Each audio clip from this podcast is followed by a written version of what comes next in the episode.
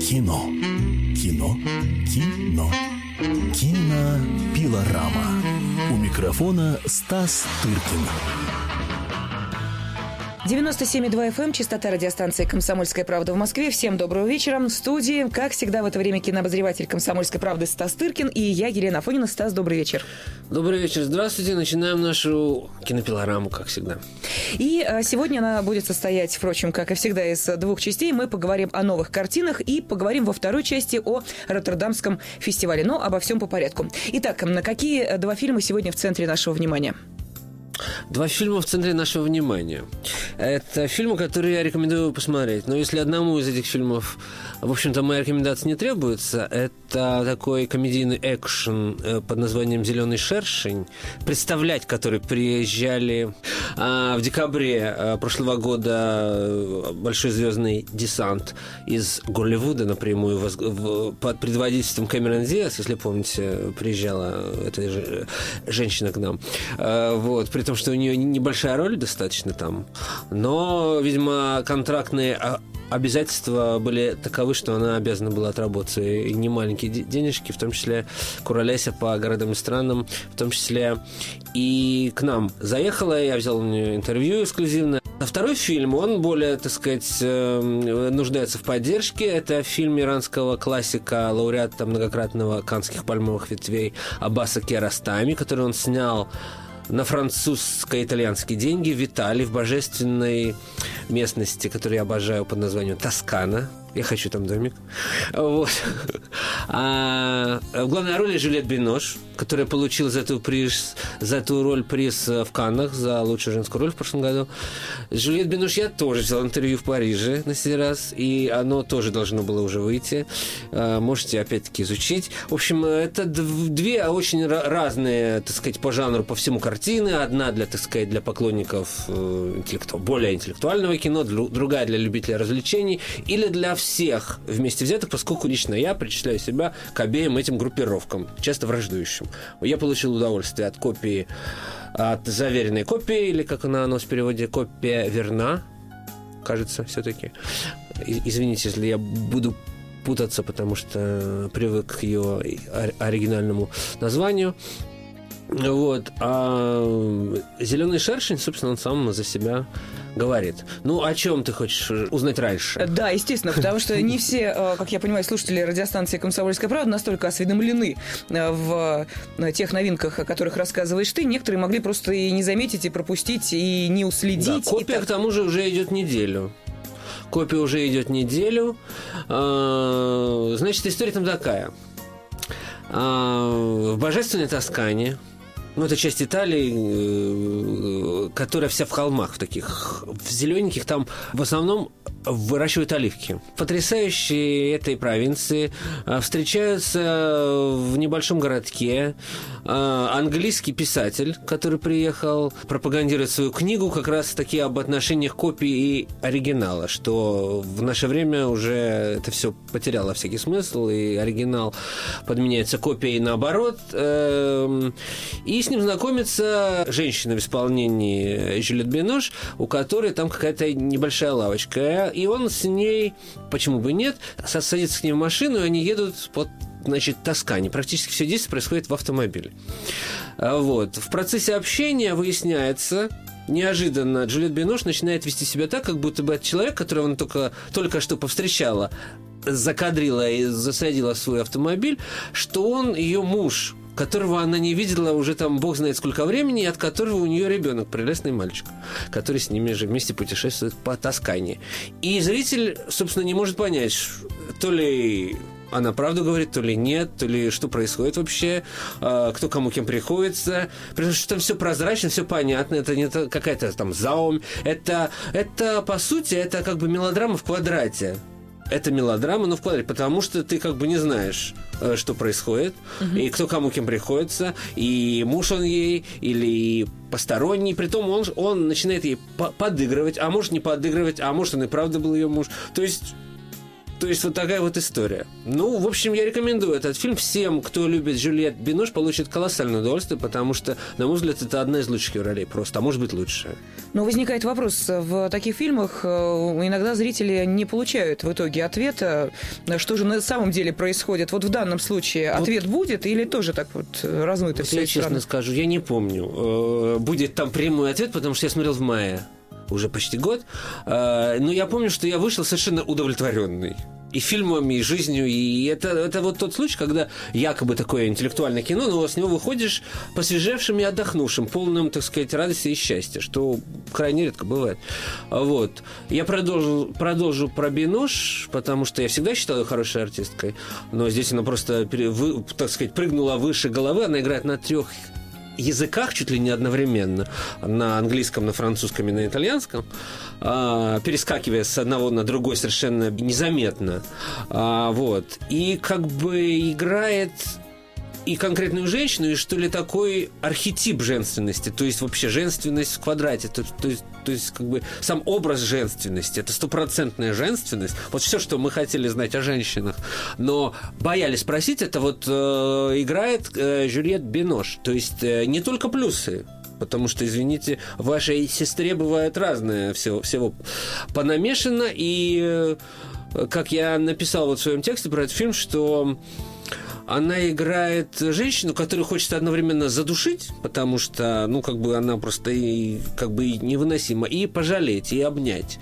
Вот этот вот сплав гремучей женственности воплощает в своей игре, в этой картине э, Жюлет Бенош. Ну вот. А то, что касаемо интервью с ней, там были какие-то, может быть, неожиданные вот мы как моменты? раз, Вот мы как раз э, об этой женственности, о том, как она ее... Она абсолютно со мной согласилась, ей очень понравилась эта формулировка и убить, и пожалеть. А вот, э, да, она согласилась с тем, что в них, в женщинах, вас точнее, очень много всего понамешано. И вот это, и, так сказать, разбираться с этим ей как раз интересно. О партнере можно сказать несколько слов? О партнере, я, к сожалению, не вспомню сейчас его имя. Это очень известный баритон оперный. Это не артист. При том, что тоже это чуть ли не первая его роль в кино, но это режиссура. Когда режиссер, у него хоть стол будет играть, понимаешь? Киаростами очень, я сомневаюсь, что какие-то его фильмы были в нашем прокате, но это очень известный иранский режиссер, который по известным причинам э, и правильно делает, не снимает в Иране, э, хотя живет там по-прежнему, но вот вы все слышали, наверное, об ужасающей истории с э, потрясающим другим режиссером Джафаром Панахи, которого не, не выпуск... Это ученик того, э, этого самого Киаростами, э, которого не выпускают, держат в тюрьме в Иране. И после выхода из тюрьмы, после семилетнего заключения, его на 25 лет лишили права заниматься профессией. Режиссера от Бога просто который, ну, представь себе, uh-huh. то есть ему там 50 после выхода из тюрьмы, дай то бог, ему будет под 60, и еще 25 лет, то есть все. До конца жизни человек отлучен от профессии. Киаростами поступил э, мудрее. Вот он этот фильм снимал в Италии, в прекрасной стране, на французские деньги, на франко-итальянские, с Жюлет Бинош и английским тенором, э, простите, баритоном. вот. Э, но он снимает и на родине. Предыдущего фильм назывался «Ширин».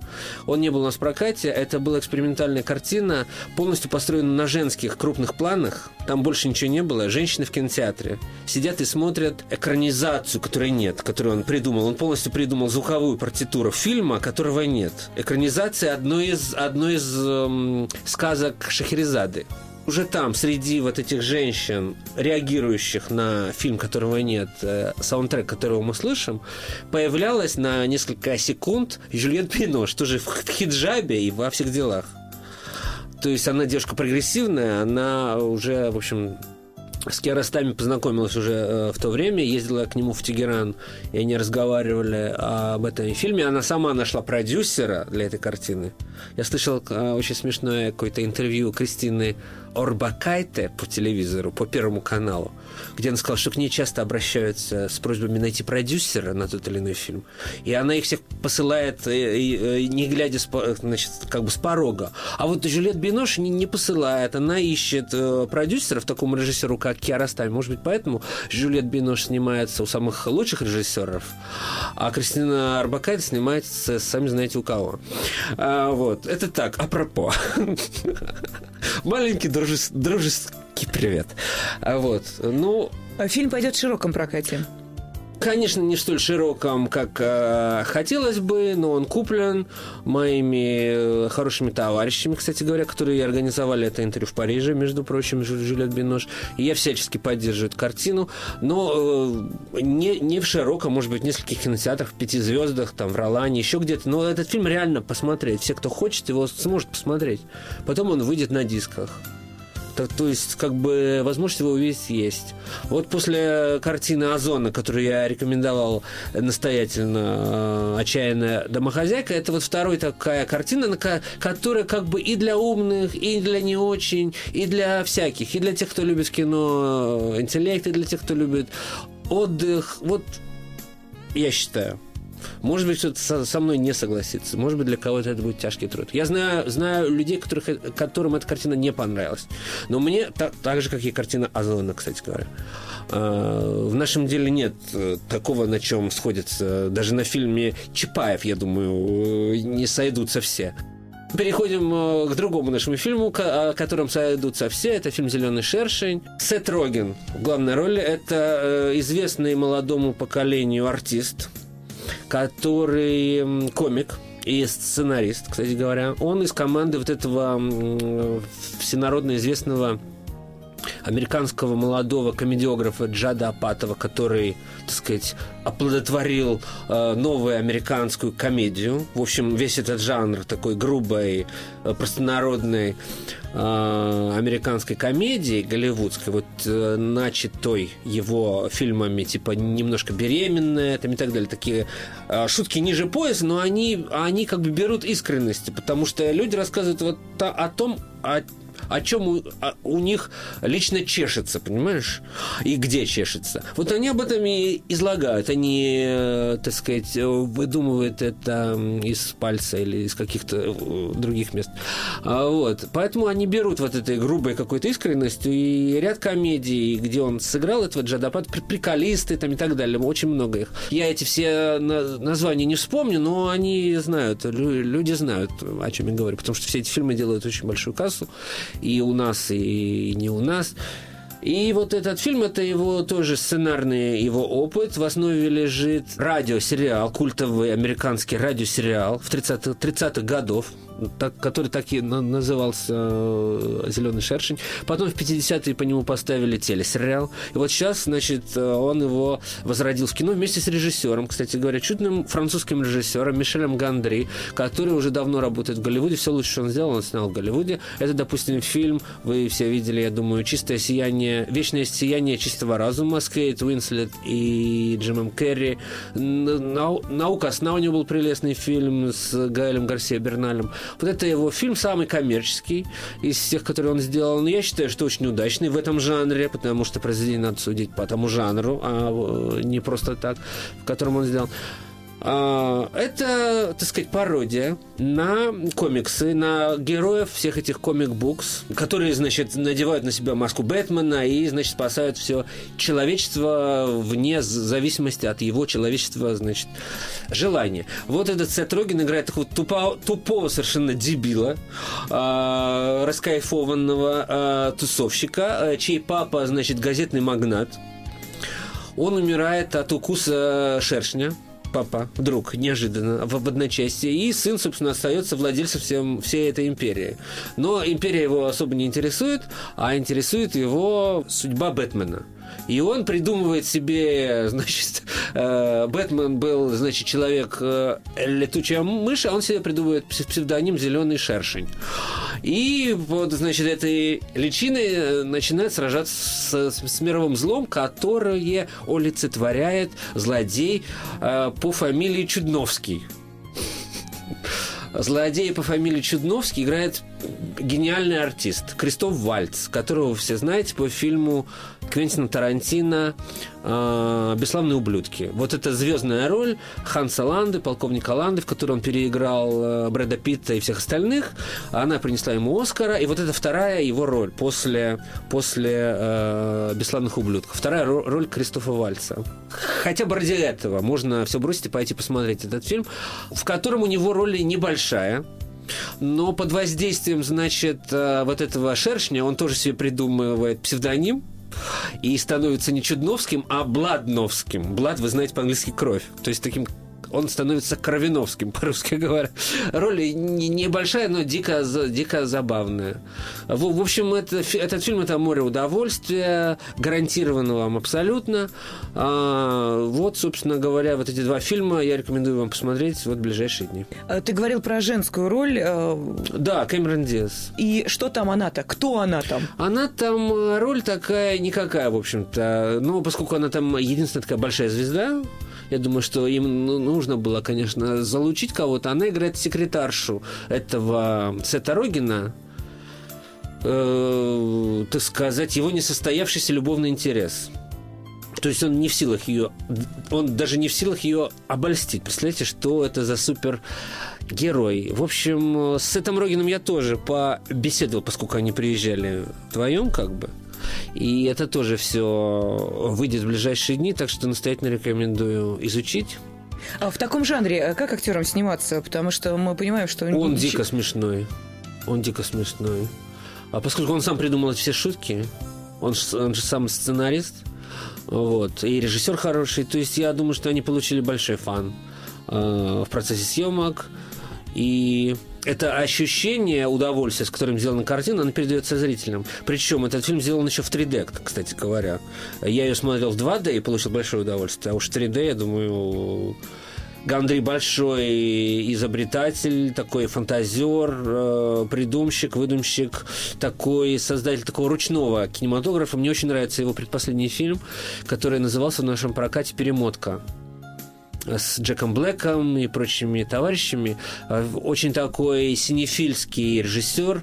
Перемотка э, рассказывала о том, как, э, значит, два друга я не помню уже нюансы, в общем, решили э, самолично, то ли у них стерли все кассеты, у них стерлись все, а, они работают в винтажном видео, магазине, куда публика ходит специфически, и они стерли вдруг все кассеты.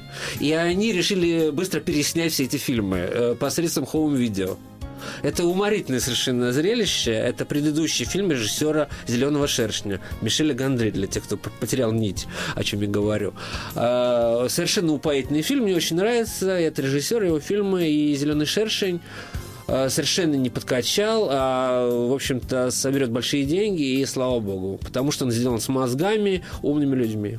97,2 FM, эм, частота радиостанции «Комсомольская правда» в Москве. И продолжается разговор о киноновинках. Кинообозреватель «Комсомольской правды» Стас Тыркин по-прежнему в студии. И если вы пропустили первую часть э, нашего разговора, напомню, что речь шла о двух картинах «Копия верна» и «Зеленый шершень». Э, Стас настоятельно рекомендует посмотреть и ту, и другую ленту. Они э, разные, но одинаково хороши. Конечно, на ваш вкус, что называется, проверьте, посмотрите, оцените. А сейчас переходим к тому, что касается Роттердамского фестиваля фестиваля. Итак, Стас, когда открывается, что видеть, что смотреть? Он уже открылся. Открылся. Том, да, он ну... открылся 26 числа. А, дело в том, что я просто приезжаю чуть позже. А, и, в общем-то, мы будем говорить сегодня о русских фильмах, которые там в изобилии представлены, в большом количестве, во всяком случае, чего не было, кстати говоря, в прошлом году. Но не могу не похвастаться, что а, я написал текст определенный, что лучшие фильмы не показали. А Роттердамский фестиваль – это такая, так, так сказать, полигон – он хоть и как бы открывает Новый год, но по сути он как бы закрывает предыдущий, потому что там представлена вся панорама вот всего лучшего, что было снято а, за прошлый год, не считая премьерных показов, которые, э, само собой, формируют конкурс и секцию Bright Future, что означает светлое будущее.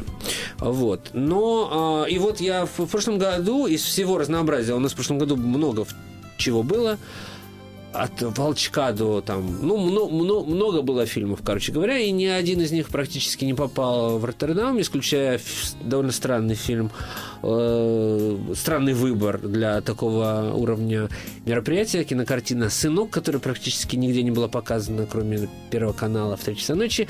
В общем, я написал обо всем этом текст, и мы состояли в долгой переписке с отборщицей, с, с, так сказать, с руководительницей этого направления э, Роттердамского фестиваля Людмилой Цвиковой, которая читает по-русски, она чешка по, по, по, или словачка. Извините, извини, Людмила, что я путаю. Э, надеюсь, ты нас не слышишь сейчас. ну вот. И мы состояли в долгой переписке. Она писала мне, что, так сказать, я не прав, что мы не можем показывать одни русские фильмы я отвечал ей, что и слава богу, мы, в общем-то, и не затем едем в Роттердам. Но если есть объективно некая картина, то можно ее как-то отслеживать. И, в общем, голос разума был услышан. И не только я один это, это говорил. В общем, в этом году такая представительная довольно делегация русского кино в Роттердаме про конкурсы и, и, так сказать, такие премьерные показы я скажу чуть позже, но скажу, что в панорамном показе, в общем, участвует все главное, что было сделано. Но не томи, что именно? Да, во-первых, и это, кстати говоря, является такой вторичной, я бы сказал, рекламой для этих фильмов, потому что все это можно увидеть на дисках, по крайней мере, кроме одного фильма, который не выходил даже в прокат. Я имею в виду фильм Сергея Лазницы «Счастье мое», которому не повезло очень сильно с российским прокатчиком, фильм, который представлял нашу страну в Каннах, который прекрасно собрал прессу, который потом с мая этого года ездит по всем фестивалям, по крайней мере, вот этого нашего ближнего зарубежья и собирает все призы от Таллина до Минска там, и так далее. Вот сейчас Роттердам там, и, так, и другие фестивали. Но до сих пор не умудрился не выйти в наш прокат. Мы много раз рассказывали да, про этот фильм «Счастье мое». Это довольно противоречивая, сложная работа. Сложная не в, в том смысле, что там трудно что-то понять, а в том смысле, что многие не, согла не соглашаются с тем взглядом на Россию, который демонстрирует Сергей Лазниц. А, в общем, взгляд это то, что ты можешь выйти в, в, в чистополе, тебя стукнут по голове дубиной, ты забудешь, как тебя звать, и ты потеряешься на, так сказать, необъятных просторах. Это, извините, по-моему, очень трезвый взгляд на реальность, в которой мы живем. А вот. Но об этом фильме э, более подробно мы будем говорить, когда он все-таки выйдет в наш прокат. Может, режиссера пригласим в студию. А вот. Это один фильм, который демонстрируется в Роттердаме. А, потом туда попал, это первый международный фестиваль для этого фильма, что довольно-таки удивительно. Я имею в виду э, фильм «Кочегар». Хм. А, Алексея Балабанова. Вот что уже на дисках можно посмотреть. Фильм, который тоже получил все награды критики российской и так далее. Но не был приглашен ни на один международный фестиваль. Ни на один. А, при том, что сделан был несколько месяцев назад, и вот Роттердамский показывает его в качестве международной премьеры. Роттердамский фестиваль, у него слава такого более радикального и более такого экспериментального, и более такого фестиваля нацеленного не на коммерцию, а на открытие каких-то имен, в том числе и известных в прошлом году они показывали, они каждый фильм э, Балабанова показывают, и в прошлом году приглашали даже Виктора Сухорукова, он приезжал, и там ему был такой мини-трибют устроен, то есть он так сказать, был представлен европейской публике. В этом году, значит, вот показан будет впервые за, за границей фильм Балабанова «Кочегар». Вот. Я считаю, что это позитивное событие, достойное, в общем, всяческих похвал. Ну и потом, что еще? Будет показан фильм, выигравший кинотавр Светланы Проскориной «Перемирие». Тоже, я думаю, можно на дисках уже найти. Мало кто его видел, кроме тех, кто следит за кинотаврской программой. Но этот фильм очень тоже э, я не являюсь большим его поклонником, но невозможно, так сказать, каких-то его заслуг не признать. А, вот этот фильм. Возможно, я еще что-то забыл. В общем, такая панорама достаточно солидная. Кроме того, а, будет проведена огромная ретроспектива, она уже проходит. Ретроспектива под названием «Красные вестерны». А это очень интересная история. 16 э, фильмов, созданных в различных странах соцлагеря, от там Чехии, Чехословакии тогда еще, до ГДР. И, конечно, основной массив 10 фильмов из 16 это советские фильмы. Красные вестерны, то есть их еще по-другому называли истерны. То есть это фильмы, которые всем нам очень хорошо известны и абсолютно неизвестны западному зрителю. Ну, Начиная от, допустим, чешского лимонадного Джо или ГДРовских вот этих всех чингачгуков, больших змей, это ж только мы видели. Больше никто это не видел. Ну, как бы в ГДР, в соцстранах и у нас. А Запад этих фильмов не видел. И, конечно, все наши вестерны, начиная от «Белого солнца пустыни» до Точнее, э, начиная раньше, начиная с фильма 24-го, если не ошибаюсь, года, снят во Львом Кулешовым, это классик российского кино, а, «Невероятные приключения мистера Веста в стране большевиков», до, до фильма, допустим, «Рома 13», это тоже был такой советский вестерн 36-го, кажется, года. Все это будет показано. И заканчивая, так сказать, приближаясь уже к э, фильмам, э, снятым в Средней Азии, «Седьмая пуля» там и так далее, mm-hmm. многие другие среднеазиатские вестерны. И «Белое солнце пустыни», которое только нам кажется культовым фильмом за границами бывшего СССР, его никто не знает. И, так сказать, свой среди чужих, чужой среди своих. Никита Михалкова тоже все это будет показано в Роттердаме в рамках вот этой большой ретроспективы, которая потом поедет по, по миру, кстати говоря, гулять. То есть знакомить, потом она едет в Швецию, в Гетеборг и так далее. Я думаю, будет еще представлено на разных других фестивалях. По-моему, это очень интересная история. Вообще, я давно вынашиваю мысль предложить какому-нибудь фестивальному директору сделать ретроспективу, допустим, Леонида Гайдая, прекрасного, я считаю, режиссера, который абсолютно не знаком на Западе. Никто не знает, никто не видел «Бриллиантовую руку» и так далее. И мне кажется, ну, так сказать, западная публика, если ее заманить, может получить очень и большое удовольствие и интерес, так сказать, понять, э, что такое э, по этим фильмам можно, хоть там, э, так сказать, э, реальность искажена, но очень можно э, здорово судить о каких-то стереотипах, которые были распространены в советское время, да, о каких-то понятиях, которые, в общем-то, уже в прошлом, но можно, ну, так сказать, историку кино и просто простой, а, об, обычной публике. Мне кажется, это клад. Но, в конце концов, давай вспомним, что когда мы говорили о французском кино, то э, большинство наших слушателей вспоминали именно французские кинокомедии того самого там 60-х, 70-х э, и да. прочих годов. Ну, то есть получается, что мы э, знаем французский кинематограф по их комедиям того времени, почему бы, в конце концов, тем же французам или англичанам не узнать наш кинематограф того же времени, да, тоже ну, комедии? Понимаешь, для нас это был, так сказать, глоток свободы в то время, когда фильмов иностранных показывали очень мало, и буквально там 10 фильмов 11 по указке специальной э, ЦК КПСС. И вот, ну, это правда, это сведения, которые изложил Данил Борисович Дондуремник, который я запомню, с тех пор цитирую. Поэтому, когда тебе показывают два французских фильма в год, да, если там один э, будет, допустим, Фантомас, а другой Жандарм Джейнс, то, как бы, разумеется, ты это на всю жизнь потом помнишь. А вот. А во Франции и в других странах не было э, железного занавеса и не было, я думаю, особого интереса к советским комедиям. Хотя, я думаю, что там есть все. Если бы Гайдай э, существовал в другой системе, он был бы Спилбергом, он был бы миллиардером. Но это не будем о грустном. Да, возвращаемся а, к да. фестивалю Роттердамскому. Возвращаемся к Роттердамскому фестивалю, вот, который устраивает в этом году такую интересную ретроспективу «Красные вестерны». Ну и переходим плавно к тому, что премьерного показывают там. Значит, в основном конкурсе, там премьеры, э, в, основном из азиатских стран в этом году, потому что там очень любят Азию кто был в Роттердаме, знаете, что вы с э, днем с огнем не найдете там европейской кухни даже, потому что там сплошной Суринам, э, не знаю, Вьетнам, Вьетнам, э, значит, э, Таиланд, Япония, Китай и так далее. То есть э, практически нет э, западных ресторанов. Это Там отражается настолько... на кинематографе. Это отражается, прежде всего, так устроена, значит, голова у людей, которые открыты всему миру. В общем, э, я читал, сейчас тут точно не вспомню, но в Роттердаме количество белого, собственно говоря, населения стремится очень к каким-то ничтожным цифрам. Там даже мэр, по-моему, чернокожий, откуда-то из Марокко там или не знаю. То есть, ну, э, это, так сказать, двоякое оставляет впечатление, но факт есть фактом. Вот. И взрывов особых нет. В данном случае можно, я думаю, постучать. Так что нужно учиться, я считаю, такому, такому, так сказать, состоянию мозга. И это, разумеется, отражается и на том кино, которое они отбирают, которое они к себе привозят.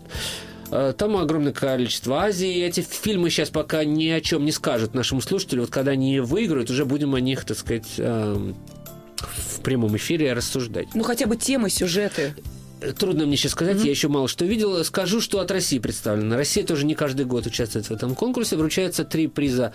Э, три роттердамских «Тигра» плюс 15 тысяч евро. Для молодого кинематографиста, я думаю, это неплохо. А, в общем, в этом году в конкурсе участвует картина под смешным названием «Гра- «Громозека». Ее поставил э, режиссер Владимир Котт не путать с Александром Котом, который снял фильм «Брестская крепость». Это брат-близнец Владимира Кота. Вот. А Владимир пошел по другой, значит, дорожке, в отличие от брата, который, значит, делает патриотические блокбастеры, он снимает более, значит, такое авторское кино. Хотя, по большому счету, это достаточно для нас, так, э, так сказать, мейнстрим. Но вот его предыдущий фильм «Муха» под названием совершенно неожиданно выиграл на фестивале в Шанхае. И, по слухам, э, знаменитый режиссер Вонг Карвай стал, стал самым большим поклонником фильма «Муха» э, Владимира Кота. Неудивительно, что следующий его фильм вот оказывается в Роттердаме. А фильм, значит, Громоздека, я его еще не видел, он будет чуть позже показан. Он, значит, это такая история, это так называемый фильм «Магнолия». Это такое ансамблевое кино, где, значит, много персонажей, у каждого своя история, а в основе, значит, да, группа людей, и потом у них там свои знакомые, все это обрастает, так сказать, другими историями, и все это фокусируется вокруг трех бывших э, одноклассников, которые в школе играли в школьном ансамбле под названием «Громозека», собственно говоря. И вот все они там, всем им уже там за 40, и они так или иначе подходят к этому возрасту раздумья своей жизни. Кстати, столько же лет и самому режиссеру. Да? Да, это ну, я знаю точно абсолютно. Он к нам приходил? Нет, просто мы с ним знакомы еще с э, практически э, школьной а, скамьи. Вот, ну, что. ну, тем более. В общем, этот фильм, э, там играют все, в общем-то, сливки нашего кинематографа от Евгении Добровольской, до Бориса Каморзина, вот, который получил на кинотавре приз за сказки про темноту Николая Хамерики. Э, в общем, все такие модные, э, актуальные актеры. Детей их играют девочки из фильмов Гай Германики, из «Все умрут и останутся» и так далее. В общем, э, посмотрим. Позже я, собственно, расскажу, что это за громозек такая, еще и не успел ее посмотреть. Вот, но один фильм, который участвует в программе «Светлое будущее» российских режиссеров – Павла Костомарова и Николая Расторгуева мне очень понравился. В общем, этот фильм экспериментальный абсолютно. Он, э, Павел Костомаров, это он, кроме всего прочего, еще и отличный оператор. Он снял как оператор э, фильм «Как я провел этим летом» и получил вообще все призы, которые есть в, на, в наличии в мировом киносообществе, или, по крайней мере, номинировался на них.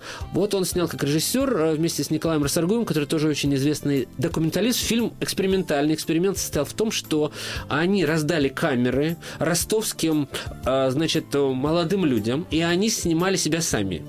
Вот они снимали свою а, каждодневную жизнь эти ростовские, значит, а, люди. Как, как вы понимаете, э, приличных слов в этом фильме, может быть, всего, может быть, не, не, несколько. Все остальные, ну, э, люди общаются, так сказать, и разговаривают матом на, на том языке, которым они, собственно, выросли. И, и пользуются.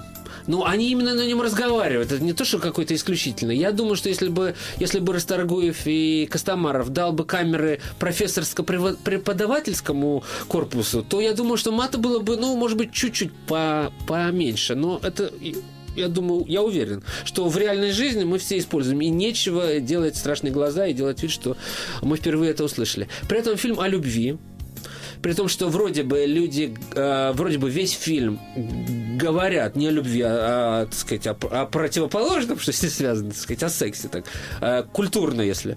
Э, но в результате фильм выруливает на тему любви очень неожиданно, и фильм, собственно говоря, носит э, смущающий такой заголовок. Э, фильм э, выходит под названием «Я тебя люблю». Это документальный фильм, абсолютно, так сказать, экспериментальный. Появится ли он в нашем прокате, неизвестно. То, что он появится на кинотавре, совершенно точно, потому что его продюсер Александр Роднянский, который не побоялся вложить в этот фильм. А, мне этот фильм очень понравился, хочу сказать честно. Именно, именно какой-то своей нежностью по отношению к персонажам, что они не судят их, они очень, очень этично подходят к выбору материала, потому что снимали, как видно из кадров, они все, что не попадя, они очень этично подошли. И вот через вот этот вот, все вот это вот месиво матерное, все равно вырастают ростки чего-то прекрасного, человеческого чувства под названием «любовь». Ну вот, поговорили мы о русской части Роттердамского фестиваля, так что будем надеяться, что эта информация а, в будущем вам пригодится, если эти картины вы захотите посмотреть, если они, конечно, пока появятся в российском кинопрокате. Рассказывал, как всегда, о самом интересном в кинопроцессе кинообозреватель «Комсомольской правды» Стас Тыркин. Спасибо, Стас. До следующей среды. Спасибо всем. Пока-пока. Кино. Кино. Кино. Кинопилорама. У микрофона Стас Тыркин.